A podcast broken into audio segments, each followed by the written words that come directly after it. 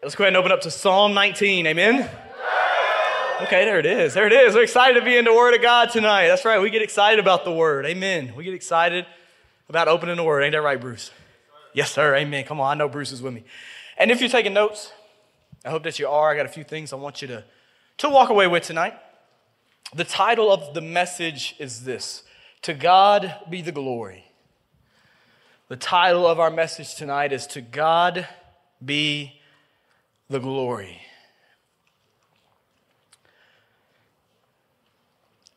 The Psalms hold a special place in my heart personally.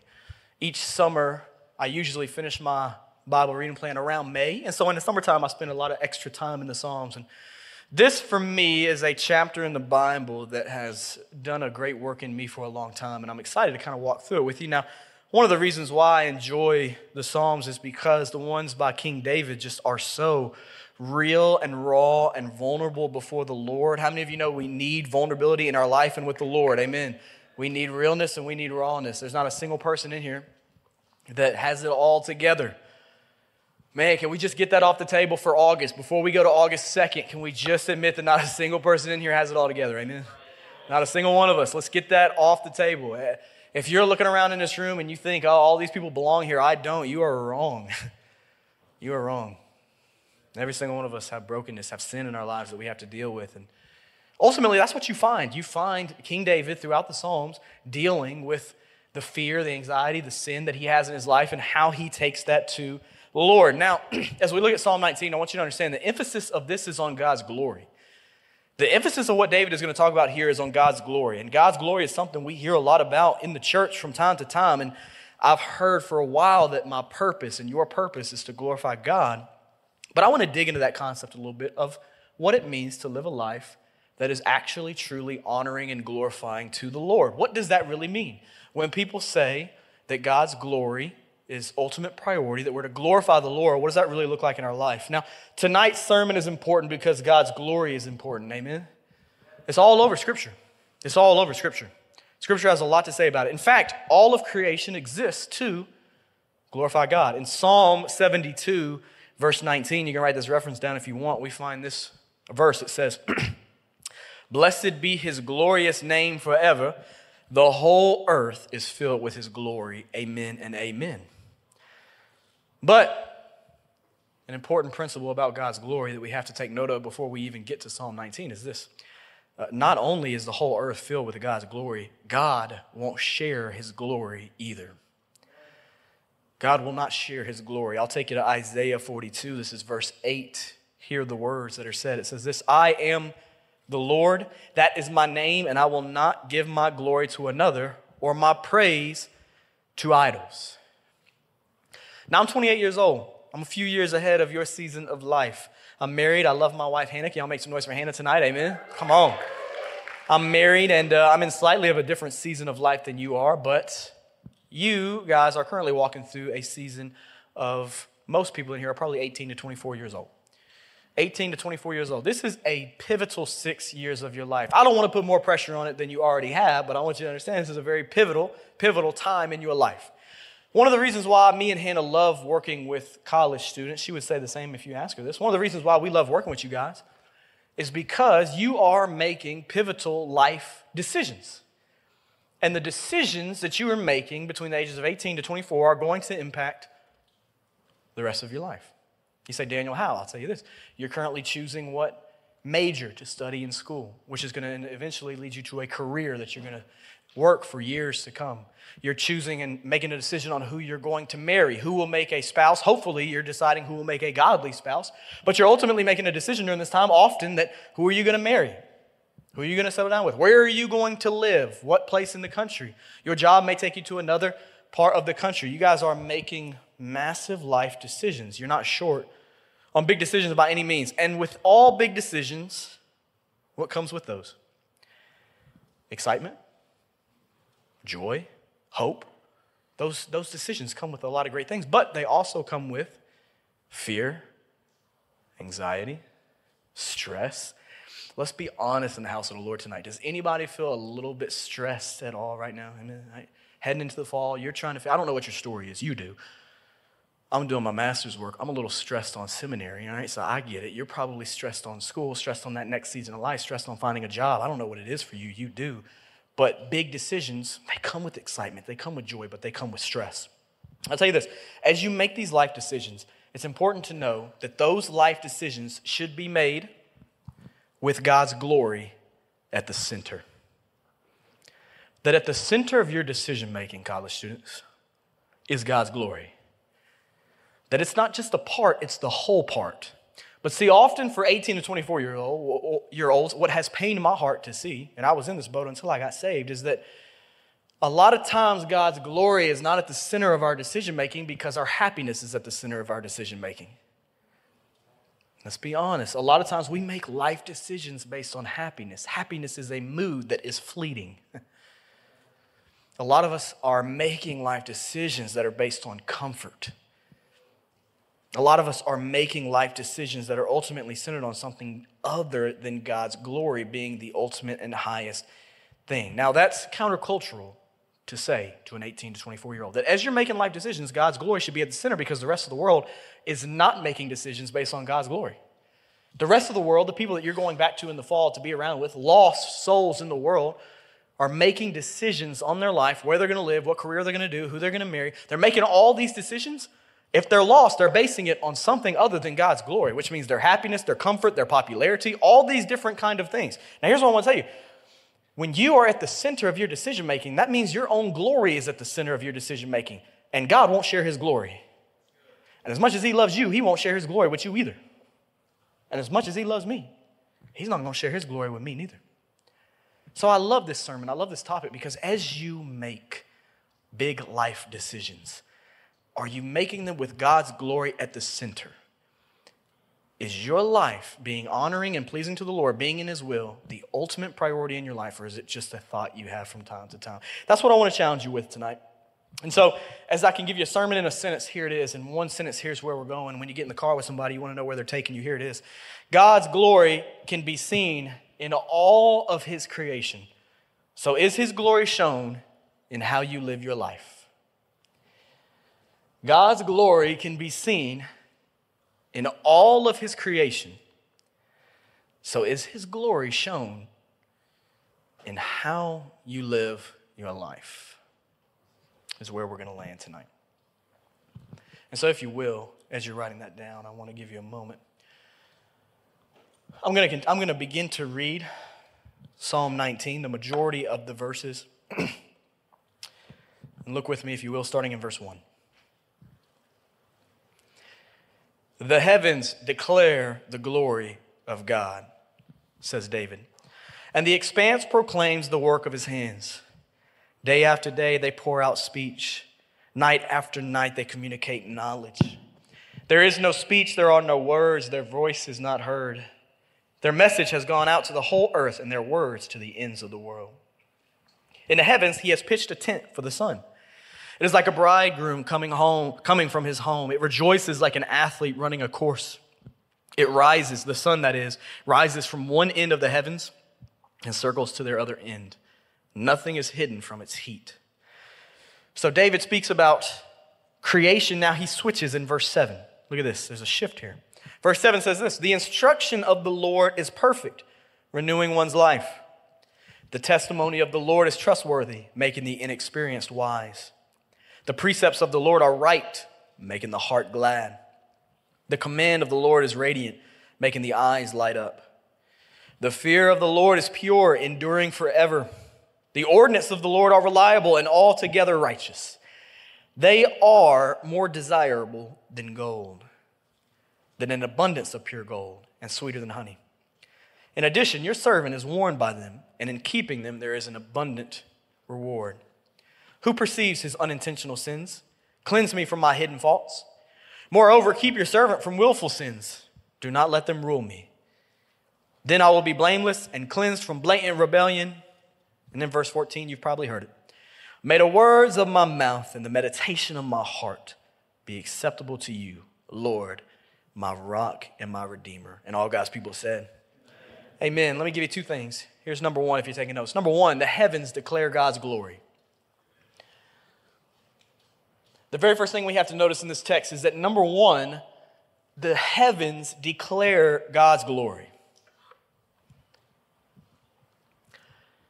There is a fundamental truth that you have to understand about God.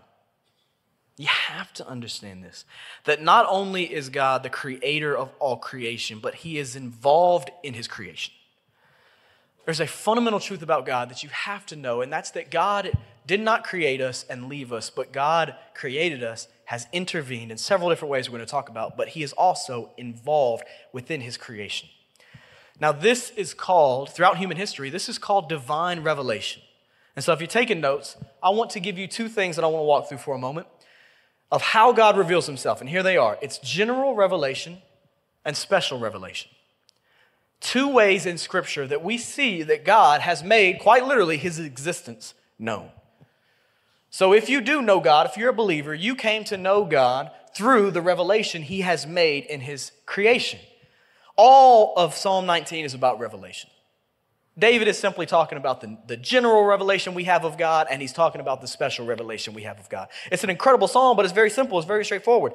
Now, understand this. Let's talk about general revelation first, which is pivotal to the understanding that a God exists.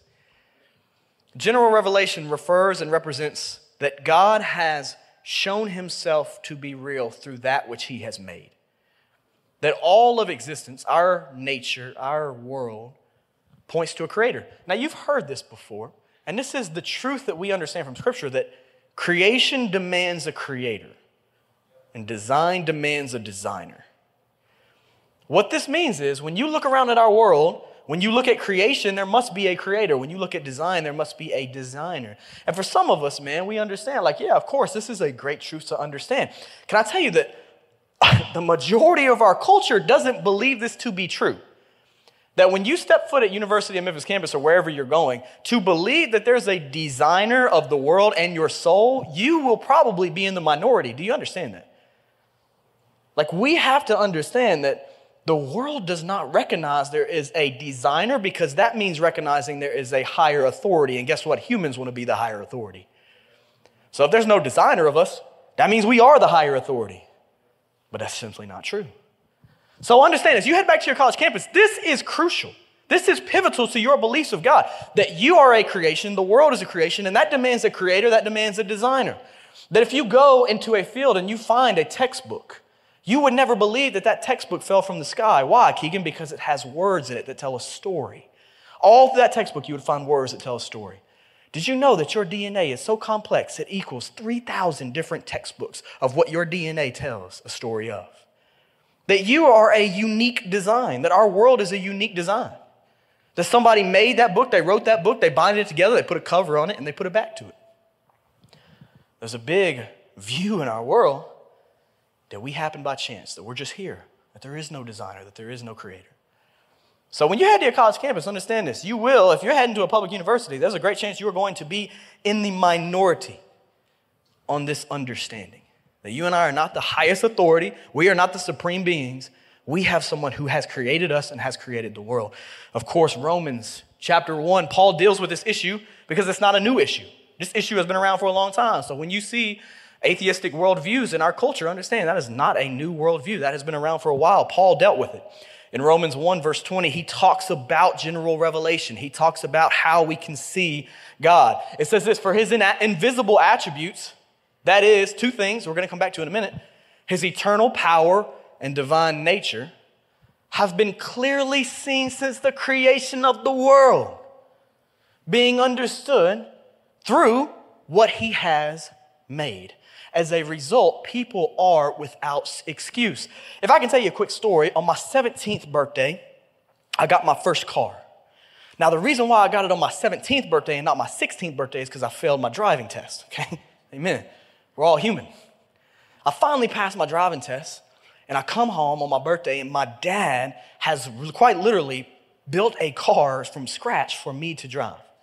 Incredible. I mean, built the engine for it, found it, put it all together, spent money on it, put his hard work time into it, put it together, and gave it to me as a gift.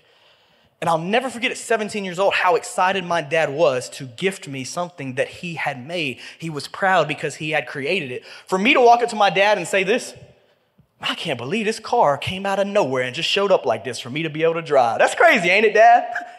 Well, see you later. I'm gonna go live my life. Is disrespectful to my father and foolish in thinking. For you and I to have this beautiful world that we have around us and to know the complexity that we have been created with, and then to neglect that we have a creator, but to say, well, I'm so glad I've just showed up like this. All right, I'm gonna go live my life, is disrespectful to our creator and it's foolish in thinking.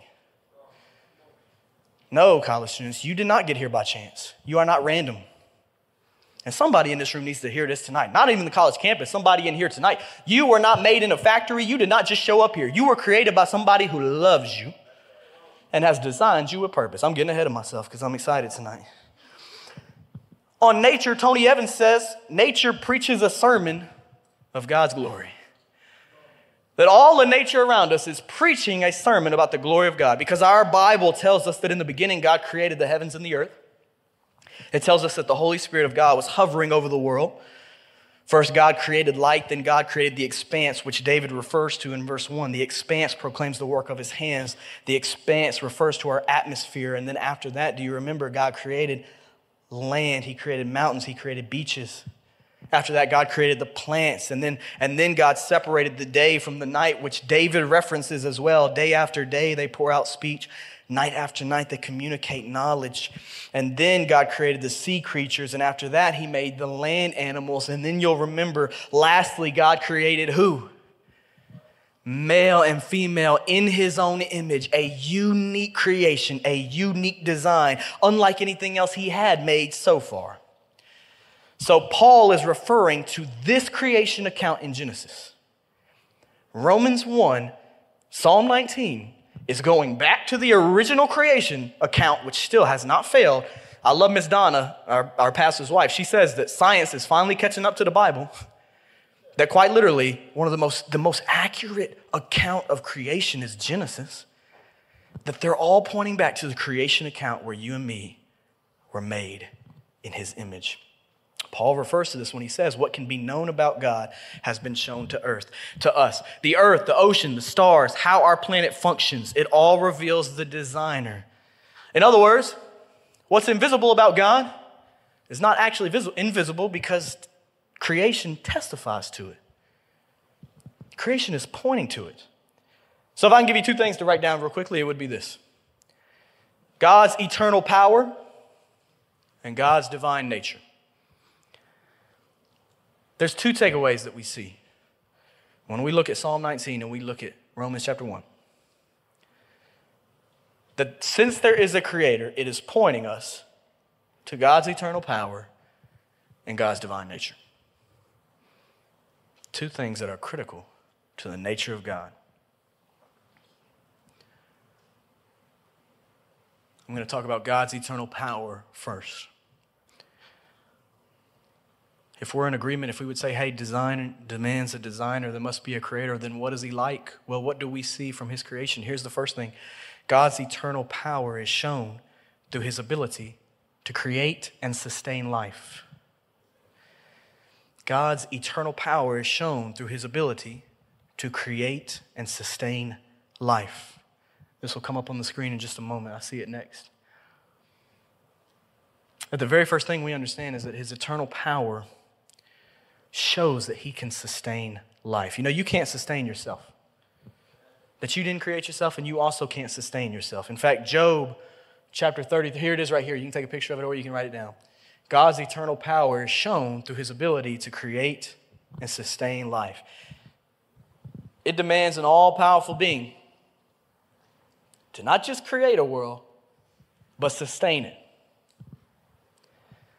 Some of us, man, if we're honest, and I, I'm guilty of it, we can't sustain a clean house or a clean room or a clean car.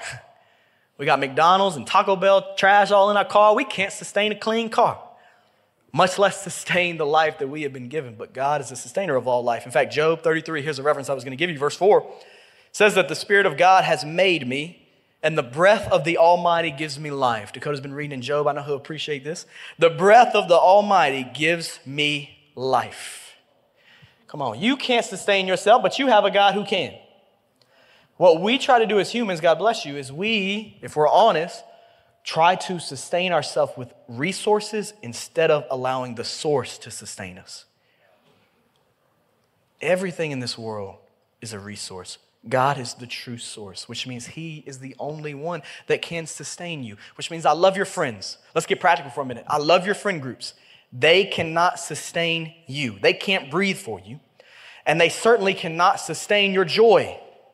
Your job can't. I love your job. I love your career. You could lose your job. Newsflash. You could lose your job. Your job cannot sustain you. It can't sustain your joy. It can provide an income. But ultimately, a job we are given is a job that the Lord has opened for us, and He is the source, He is the sustainer of all life, which means we cannot run to resources to sustain us. We must go to the source. But as humans, man, we're constantly trying to put our faith in resources and we wonder why we continue to end up hurt and alone and empty. Why does the fuel gauge always reach E? If you always feel like you're on E, it's probably because you're looking for a resource to do what only the source can. Let's be honest. A boyfriend or a girlfriend can't do it for you. Money can't do it for you. The only thing that can sustain you.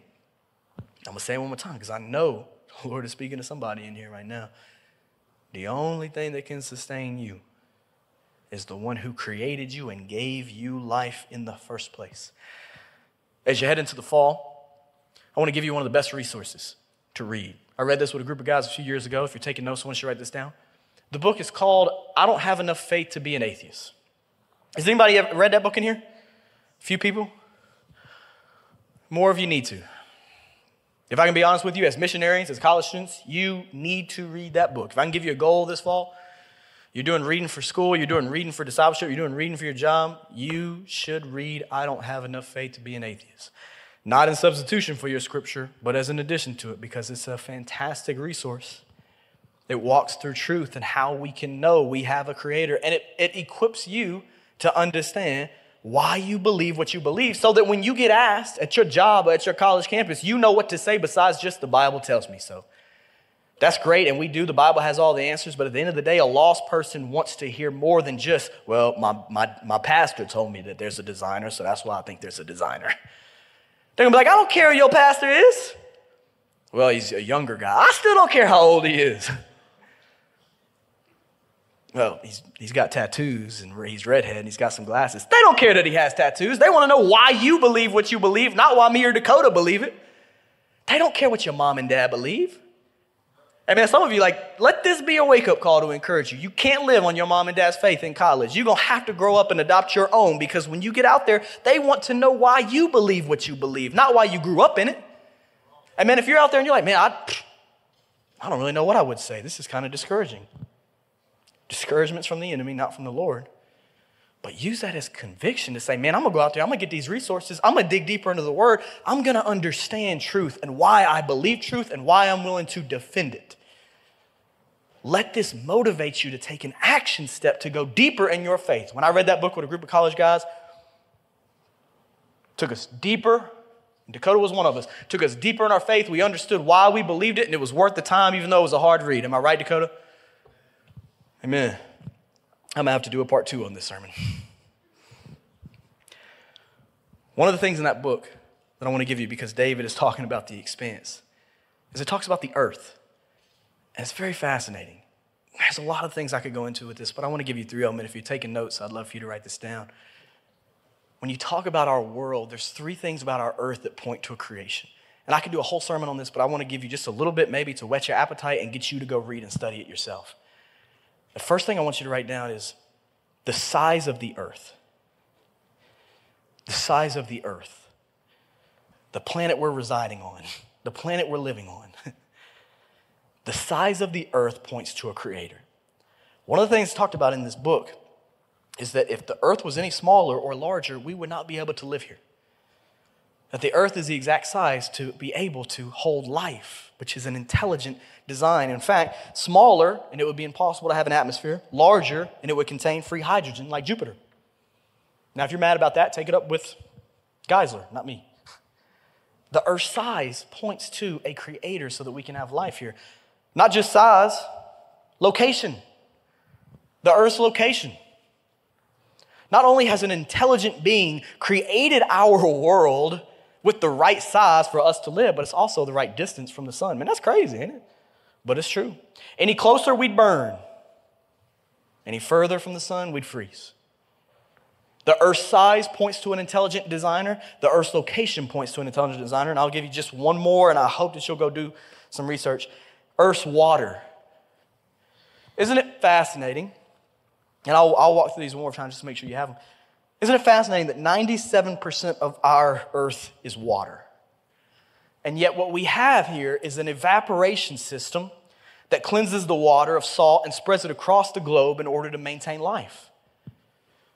These are things that point to an intelligent designer of our world, the planet that you're living on. And it showcases an attribute of God as his eternal power because not just did he create it this way, he is sustaining it this way. For some of you, man, if I can get real for a second, it's, it's not even about defending your faith, it's about understanding your faith. Like some of you have a lot of doubts about why you believe what you believe. Some of you have doubts about the Bible. You have doubts about God being a creator. Can I be honest with you? It's okay to have those doubts. Like, God can handle those. My question is, what are you doing about it? I had those. I took them to Scripture. I took them to trusted people. I took them to science. And when I went to science, it kept pointing me back to God's creation account. It kept pointing me back to Scripture. So, man, if you are walking through doubts and fear, what are you doing about it to find those answers? Ultimately, my prayer is that you will be secure in your faith because the biggest sign of somebody who won't share the gospel is somebody who's not confident in the gospel. Like, understand the reason we don't share is because we're, it's not just rejection. Like in the church, it's always like, oh, don't be afraid of rejection. Don't be afraid of, rejection. Like, man, I got over rejection my second time sharing the gospel, if I'm honest with you. Like, I, I was like, all right, well, this is it. People have told me no, that's it. I was like, okay, this is fine, like fine. They're strangers anyway, so I'll just go do it. It's harder to share the gospel with loved ones. Ultimately, though, what keeps us from really sharing the gospel is we're not really confident in it and we're scared we're going to get an answer we don't know how to answer to. We're going to get a question we don't know how to answer to. So, what do you do? Do you, college students, I'm asking you seriously, do you just go through your life saying, well, Maybe the answer will come to me one day. Maybe I'll get confident enough I can share the gospel. I don't know. Or do you make it a plan and a priority while you're in college to be a missionary who goes and finds the answers you need in order to be confident to share the gospel? You don't need to know everything, but you need to know enough to be confident to go share. Confident enough to tell somebody, hey, I don't know the answer to that question, but every day, every day I'm studying and looking for the answers myself. At 21 years old, I'm definitely doing a part two next week. At 21 years old, I was lost. I hated Christianity. I hated the church. The last thing I wanted was to become a Christian. If I can be honest with you, just raw and real, I thought it was lame. I thought it was fake. I didn't believe in it at all. 21 years old, seven years ago, I couldn't stand it. There's nothing you could say to convince me to be a believer. And the thing that got on my nerves the most about Christians, if I can just be real with you, the thing that irked my nerves the most is Christians who would go to church every single Sunday, post all over Instagram, but would never share the gospel with me one time in the college classroom. I'm like, do you really believe what you got your hands up for? You ain't told me about it, and I've been in here the whole semester.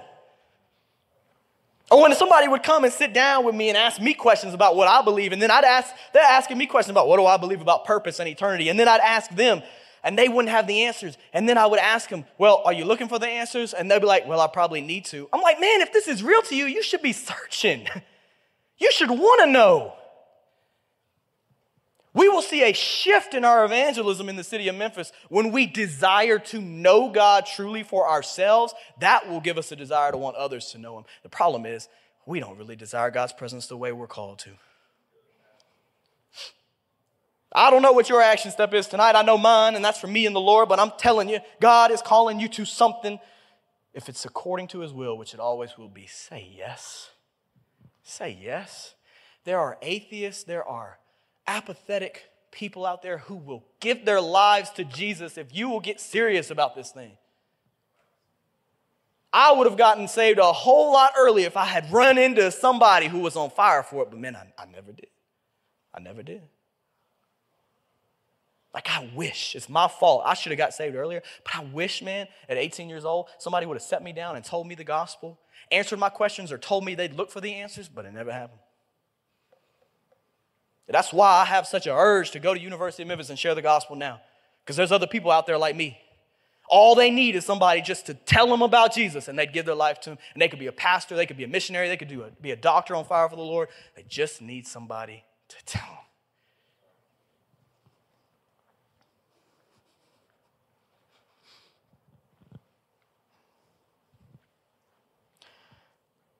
Not only God's eternal power, God's divine nature. I want you to write this down. God's divine nature. Let's shift gears for a moment. God's divine nature is shown through this, and this is, I love this, this is beautiful. It's shown through the beauty, harmony, diversity, and balance that is in our world. Not only is God powerful, not only is He massive, not only is He calling us to live for Him and share the gospel, but he is divine. There is harmony. There is beauty. Our God is a God of love, and our God is a God of righteousness. He is just, and that is shown throughout creation. You know, one of the best, most incredible ways we see God's divine nature is through our skin color. Did you know that? It's a shame because our culture and as humans, as sinfully, we have messed this up. But you know, our skin color is a beautiful representation of God's divine nature because He has created so many of us around the planet with different skin tones and different skin colors. And you know what? In God's book, not one of us are ranked higher based on skin color. Let me say that one more time. Not one of us are ranked higher based on a skin color. But our skin color communicates the beauty and the creativity of our God that we would look different but all be the same. But what we have done as humans, let's be honest, we have taken skin color and ranked it throughout human history. Not just in America, but throughout human history. We've taken a beautiful, creative design of the Lord and we used it for racism and segregation, murders. But skin color communicates the beauty that the Lord has created us with. Music. That we are the only beings who can put together music in a way where it tells a message and there's harmony and there's peacefulness. You know, I don't know if you're a beach or mountain person. I know that both camps are very opinionated on it.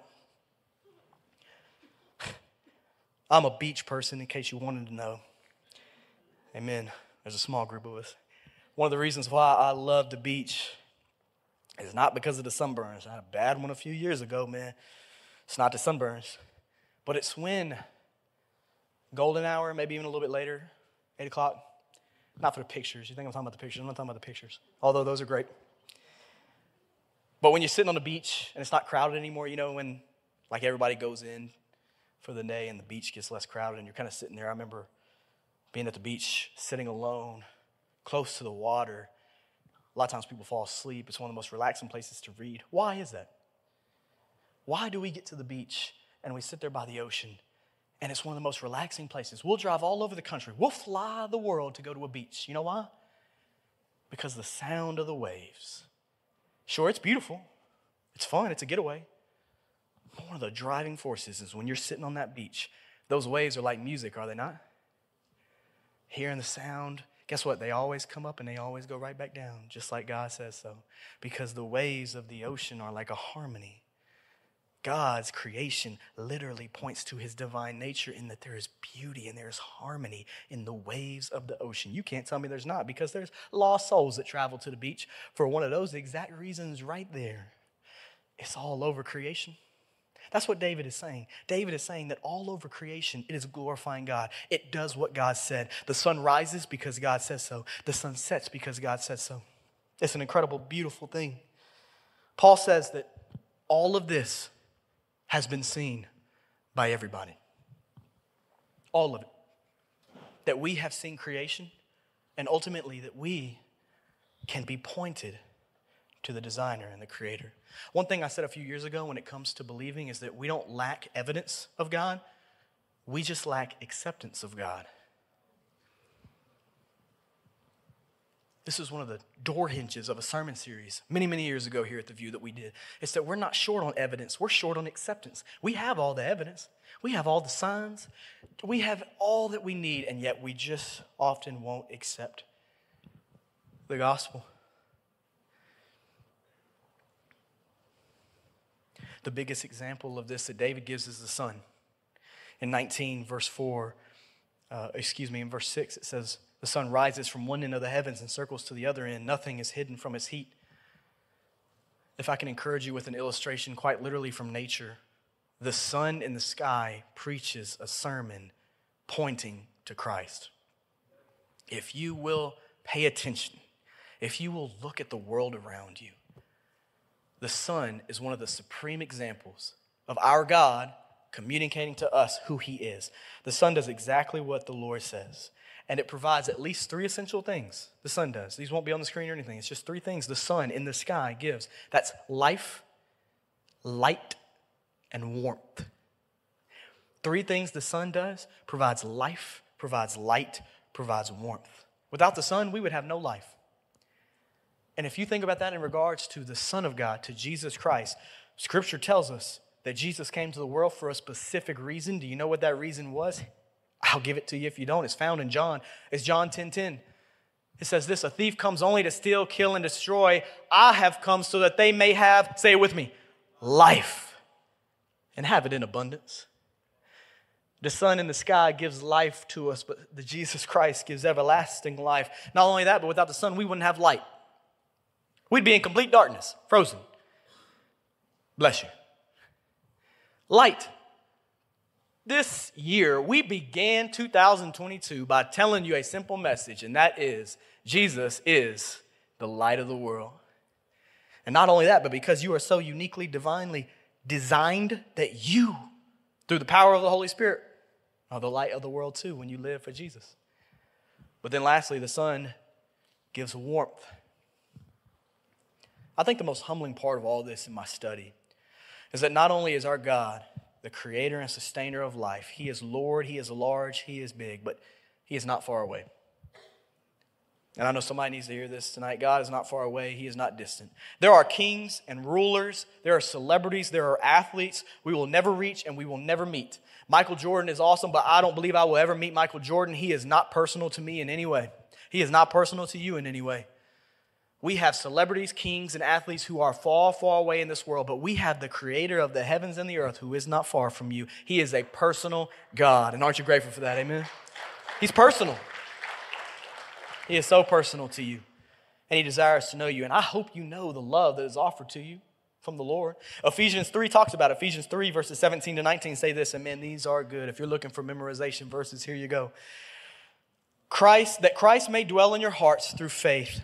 And then it picks up, it says this I pray, Paul says, that you, being rooted and firmly established in love, may be able to comprehend with all the saints what is the length and width, height, and depth of God's love, and to know Christ's love that surpasses knowledge so that you may be filled with all the fullness of God. Which brings me to my second point and my last one for tonight is this.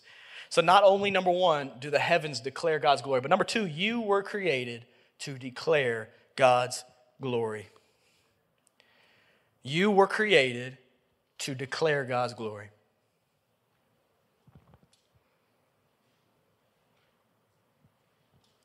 Man, I hope you're encouraged tonight, but I want to give you a hard question. The sun gives glory to his Creator. Do you? We talked about general revelation. Through creation, we are pointed to a Creator. Let me talk about special revelation.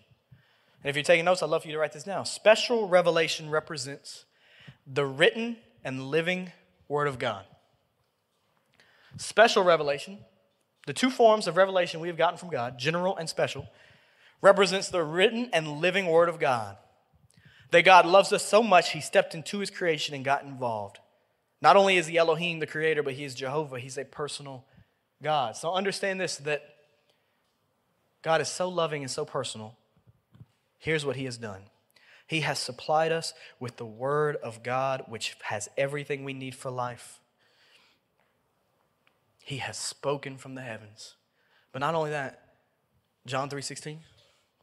God so loved the world, he so loved you and me that he sent his only son to die on a cross so that all who believe in him will never perish but have eternal life. That through Jesus Christ, through his son, he has made himself known in human history at the exact time he desired. He made known to the world that, hey, not just is there a creator and there, there's a designer, here's who he is.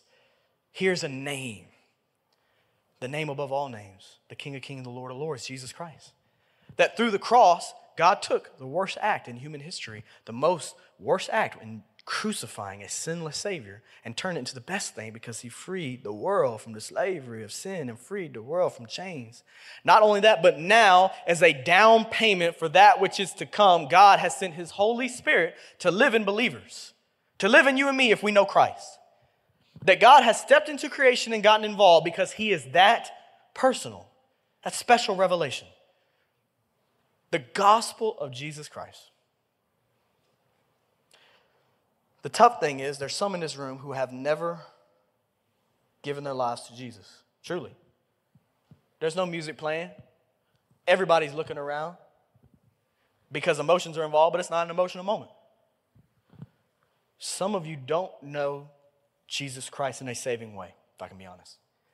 In a room this big, I believe there's, there's people in here who don't believe this. In fact, some of you may disagree with the teaching tonight. And that's fine. You, you don't have an issue with me. Your issue is with the Bible. That's what I believe. That's fine. But there's some of you who don't believe in Jesus, in the gospel of Christ. You think it's fake, just like I did 21 years old. You don't believe it. I tell you this you'll spend your whole life trying to disprove the resurrection, never able to. You are so loved and so valued that you were created by a divine being who loves you, who crafted you, who formed you, and then he loved you so much that when you and I chose sin, he sent down his son to pay the payment that you and I couldn't for sin. And because of that, we have hope. That quite literally, when you give your life to Jesus, it doesn't mean you check a box for church membership, it means you repent of your sin, which is not just telling God your sins, but giving God your sins. Saying, hey, I repent, I turn from it. And then Romans 10 9 says, if you confess with your mouth that Jesus is Lord and believe in your heart God raised him from the dead, you will be saved. And that's a decision that you can make tonight. We have prayed for you. I pray that you would because you are so valued and you are so loved. And if you don't believe that, you look at the cross, you look at the gospel, you look at how you were made because the world will tell you that you were not created with value, that you are just here. And to be honest with you, Sean, if we don't have a higher power, if we don't have a higher authority, if we don't have a creator, Who's to say you are valued? Let's get really honest for a moment. If God doesn't determine our value, who does? Two options. Three. Either the world determines your value, that's a slippery slope, or you determine your value, which on days when you feel good, it's fun. On days when you don't feel good, it's not fun. Or three, you have no value.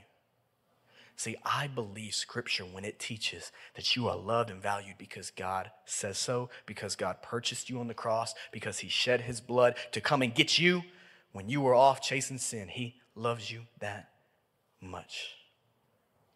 Do you believe that? But you have a choice. You have a choice.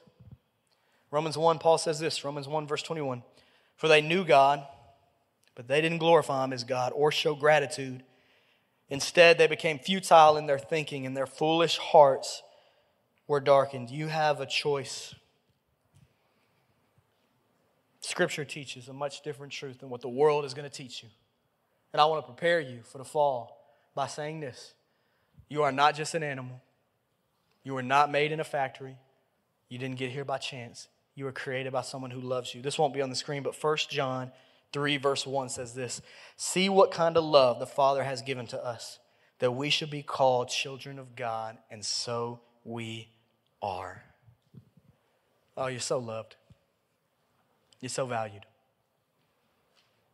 You have a problem. That problem's sin. God dealt with it. If you will trust His grace and trust His mercy and call out for forgiveness, He's dealt with it. But He loves you so much. I have a few questions for you to end, here it is. I want you to think very carefully on these things, right where you're sitting. I don't want you to think about other people, I want you to think about you. In light of all this, in light of God's glory and our calling and our value, here's my question Are you living a life that is glorifying and honoring to God? Let's get specific for a moment because this generation needs specifics. Are what your eyes looking at glorifying to God? Man, let's get specific. The stuff you look at on your phone when you're alone with your boyfriend or your girlfriend are what your eyes seeing, glorifying, and honoring to the Lord. He loves you. He has a better way for you. Sin is only going to hurt you. Is what your mouth saying, glorifying and honoring to the Lord? David ends this psalm by saying, May the words of my mouth be acceptable to you. We find ourselves in hateful speech. We find ourselves in slander. We find ourselves in gossip. We find ourselves talking bad about fellow children of God. That's sin. Not only that, but does what your heart hold on to, is that glorifying to the Lord? I ask these questions as somebody who has to ask myself these questions every day. But if we don't ask ourselves these questions, a lot of times nobody else will. So, your heart, does it glorify the Lord or is it glorifying an idol? Is it glorifying ministry? Is it glorifying opinion? Is it glorifying something other than God? You'll never find joy. What your mind thinks, how you treat your family, how you treat your siblings, how you treat your friends, how you treat strangers. Tonight, I, my prayer is that you would be so encouraged by the glory of the Lord in nature and in your, you as a creation of His. But I also pray that you walk out those doors tonight asking the right questions about your walk with the Lord. And that even in this room, when worship ends, maybe we don't jump straight into casual small talk, but maybe we jump into a conversation around somebody we're sitting next to where we start talking about what we just learned. Not other people, not our goals and selfish ambitions, but where we in this room would turn to each other, whether we know them or not, and start talking about the things of the Lord, glorifying the Lord right here in this place. My last thing I'll leave you with is this the greatest honor in this life. It won't be on the screen, this is just what I have for you. The greatest honor in this life is to know God and give God glory and that just happens to be the purpose of your life. How humbling is that? How exciting is that? How exhilarating is that? So, whether we eat or drink or serve or whatever we do, may we do it so that to God be the glory. And all God's people say, Amen. Amen.